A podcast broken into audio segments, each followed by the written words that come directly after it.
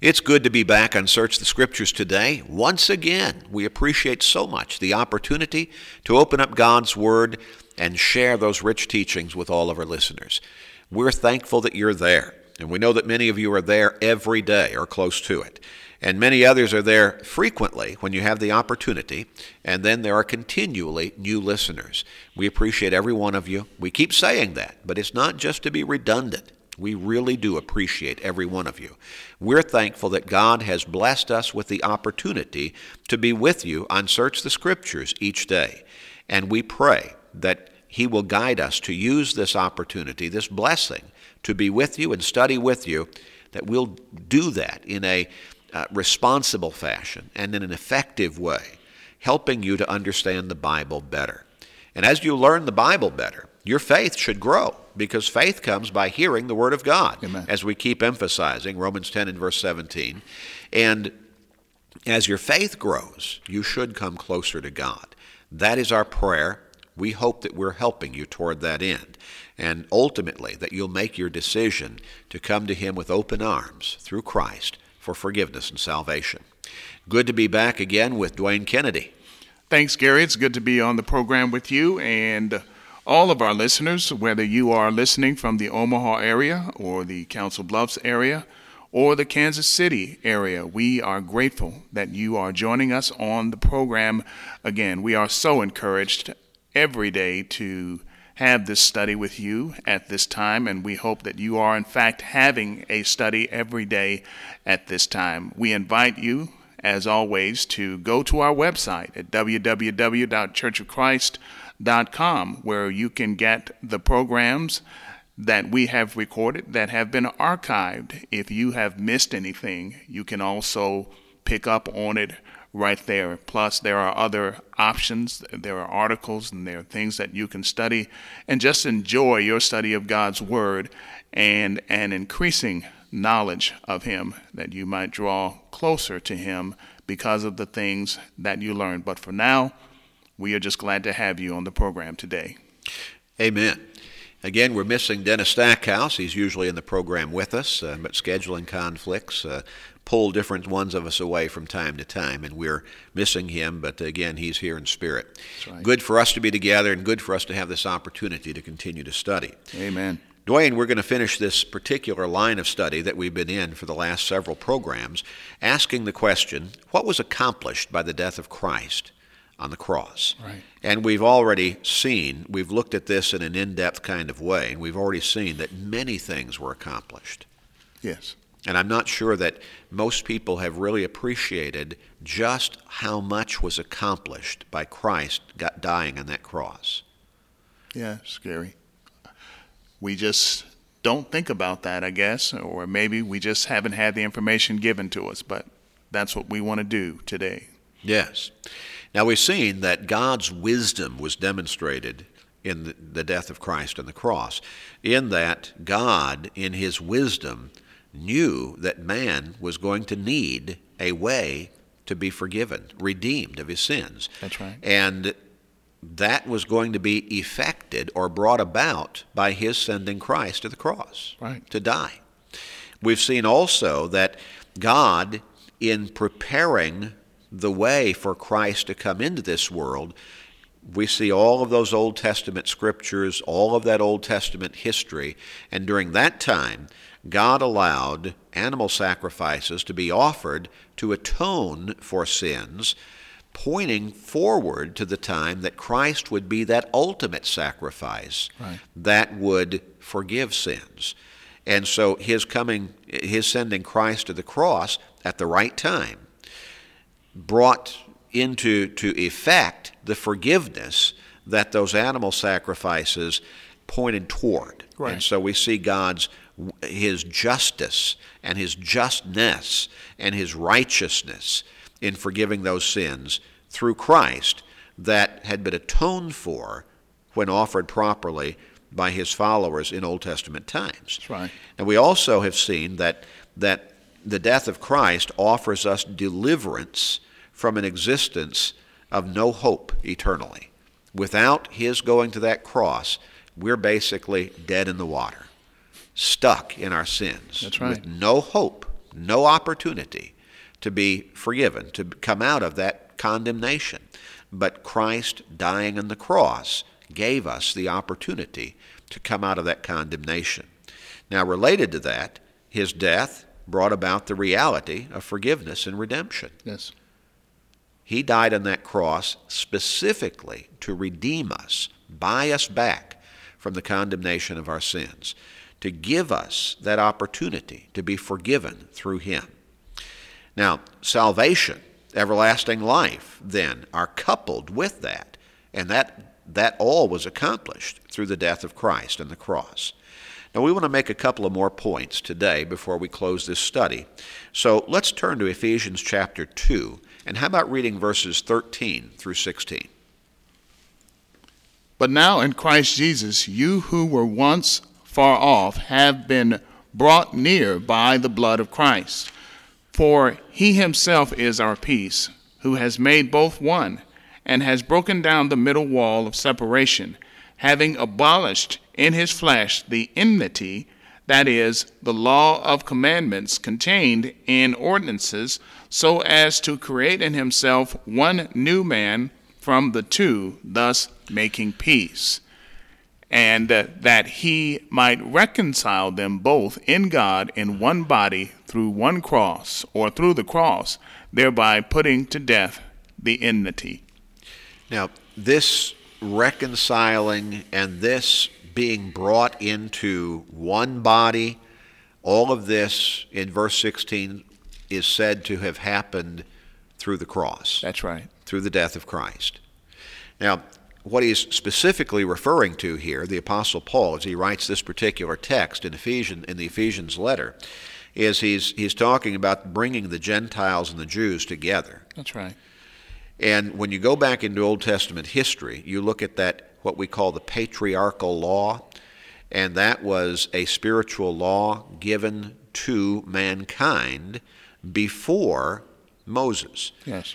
Now, when Moses comes onto the scene and he leads the Israelites across the Red Sea out of Egyptian bondage, God gives him a written law to give to the Israelites. That's right. We call that the Mosaic Law. Now, the patriarchal law continued to be in force for those who were not Israelites. That's right. The Mosaic Law was given specifically to Israel, and of course, anybody else could come and accept it, but they kind of ran concurrently through the rest of Old Testament history. That's right. When you come to Christ coming to this world, there were, from a spiritual perspective, two groups of people the Jews and the Gentiles. When Christ comes, he brings one new law, that is, New Testament Christianity. Some people might kind of refer to it in a very succinct way as the gospel, but it's, Yes. it's, it's all of that system uh, that we look at as Christianity. He brought that one new law for all mankind to bring all together in Him, that is, in Christ, to become Christians. We can also refer to that as the church, which is that one body. That's right. Which was his plan from the beginning uh, to make salvation from our sins and eternal life available to all nations, beginning with the one people and setting an example, but also through the death of his Son and his blood, redeeming us to him, the Father redeeming us to himself through the death of his Son, all nations, all people. into one body, That's the right. church, and one uh, spiritual law, under one spiritual law, Christianity. And, and you're right, that was God's eternal purpose. In the third chapter, it talks about that. You know, in the first chapter, it talks about that. Before time began, you know, from eternity, uh, or his eternal purpose. So that was God's eternal purpose. Christ going to the cross brought that into effect. It, it was like, if, if you can think of it as, you know, flipping the switch, Yeah. and now it's turned on. Yeah. You know, it's it's there. You know, when we, we go buy a car, Dwayne, we go buy the finished product. Yes. We don't see all of the processes that had to be gone through in order for that finished product to be available for us to buy, stick the key in the ignition or whatever ignition system is being used now, and then drive it off to our home. Right. And it all started this assembling of this automobile with a plan that was carried out in time, piece by piece, to come to the finished product. Yes, yes. And here in the church, we see the finished plan. That's right. We see God's eternal plan brought into being. And now we see Christianity, we see the New Testament, we see the gospel, we see the church. There it is. And we, we can get the- in and drive off, so to speak. We are the recipients of all of that loving work Yes. demonstrated by our Father. and planning. And Christ dying on that cross was central to that finished product coming into being. Right. Central. Okay, let's let's go a little further here. Colossians chapter 1 verses 21 and 22. And you, who once were alienated and enemies in your mind by wicked works, yet now he has reconciled in the body of his flesh through death to present you holy and blameless and above reproach in his sight. So reconciled, and we've emphasized this many times in the program, that's the concept of being brought back into a right relationship with God, brought back to God, so to speak. Right. Now, what, somebody said, "Well, I was never away from God." Oh, yes, you were. Yeah. You were in sin. Yeah, everybody was. That's right. Romans 3 and verse 23. That's right. All have sinned All and have come sinned. short of the glory of God. And what's the wages of sin? Romans 6:23. Death. Only through Christ going to that cross and dying could you have the opportunity to be brought back to God properly, reconciled with him, brought back into that right relationship. That's through the death of Christ. Now what about Galatians 3 and verse 28? There is neither Jew nor Greek, there is neither slave nor free, there is neither male nor female, for all are one, or all are all in one in Christ Jesus. For you are all one in Christ Jesus. Had a little trouble there. All right, so no Jew, no Gentile, no bond, no free, no male, no female, from the spiritual perspective is what we're talking about. Right. But all are simply brought into that one body and become one body. and That's the church through Christ. That's Christianity. Now somebody says, well, well, what about, you know, what about all of the, the Jews who don't believe in Christ? They're not in Christ. They're not part of that one body. Right. What about all the, uh, the, the Muslims who don't believe in Christ as the Savior? They're not in that one body. They're not part of that body. Right. They're still outside of God's plan for, of redemption for mankind. What about the, the Hindus? Same thing. Sure. They have not come into the one body. Remember that Jesus said, I am the way, the truth, and the life, and no man comes to the Father except through me. John 14 and verse 6. He And- did not give any exceptions there. And we've got to understand, you know, remember, let's be clear that we are not looking at things from man's perspective or man's figuring about how God's will should be accomplished. You we're mean we're not at it considering political correctness? That's right. We're looking at it from the Word of God and the way He has outlined it and His plan that He has outlined for our redemption from the beginning of time, long before we even came into the picture of life. That's right. We're talking about His will, not our will. Right. And we're talking about truth, not wishing. Exactly. Okay. Now, let's look here at John chapter 12, verses 32 and 33. And I, if I am lifted up from the earth, will draw all people to myself. Thus he said, signify by what death he would die. So, in addition to all that we've seen that was accomplished by the death of Christ, actually, because of all of these things that we've seen that were accomplished by the death of Christ, his death also draws people to him. That's right. That was an incredible sacrifice. It's not incidental that someone gives their life for somebody else. But the idea that he, the Son of God, God the Son, deity, left heaven, took the form of humanity, and died on that cross for all mankind. That is incredible indeed. It is. It gets our attention and uh, hopefully our commitment to Him. Uh, we just can't pass up that kind of sacrifice for our well being. He didn't do something just to impress people, He did something for people. Yes. He died for all. And all of us can put away our differences, can put away our squabbles, can put an end to the division that divides us so so effectively as as humanity and we can come together in Christ. We can become just Christians. In the one body, in the one church. That's correct. In Christ. In Hebrews chapter 2, verses 17 and 18, what do we read?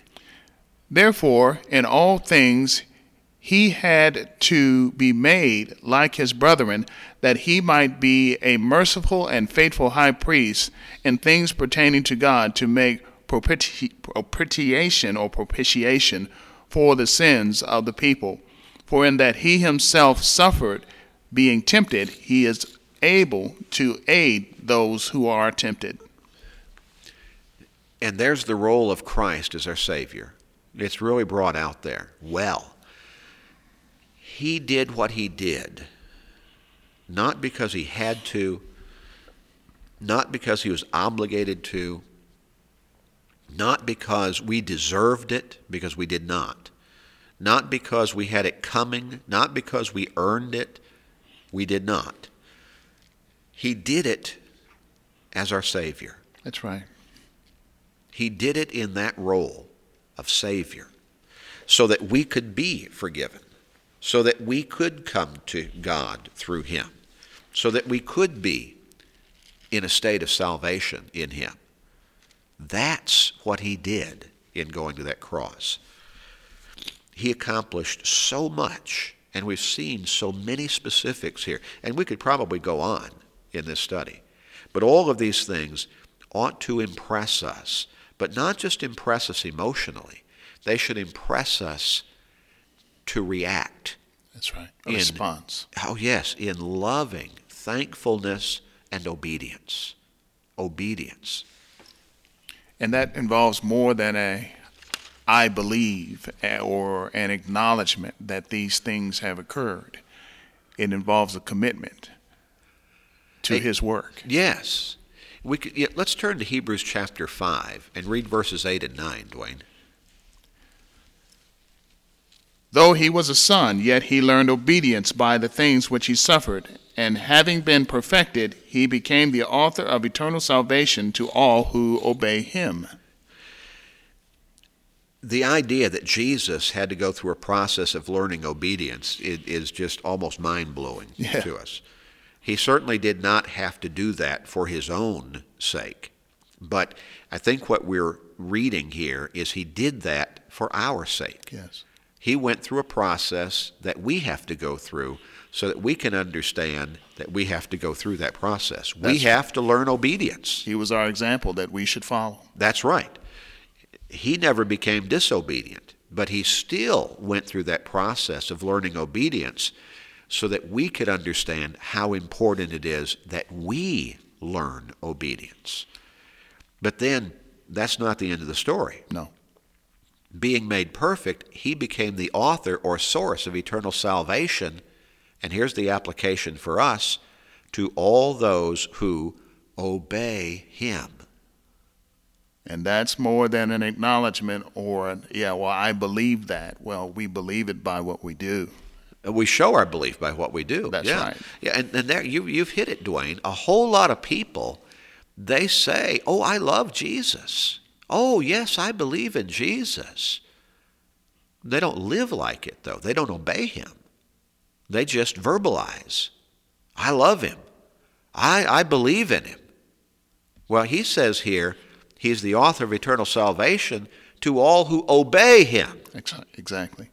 And that's a lifestyle.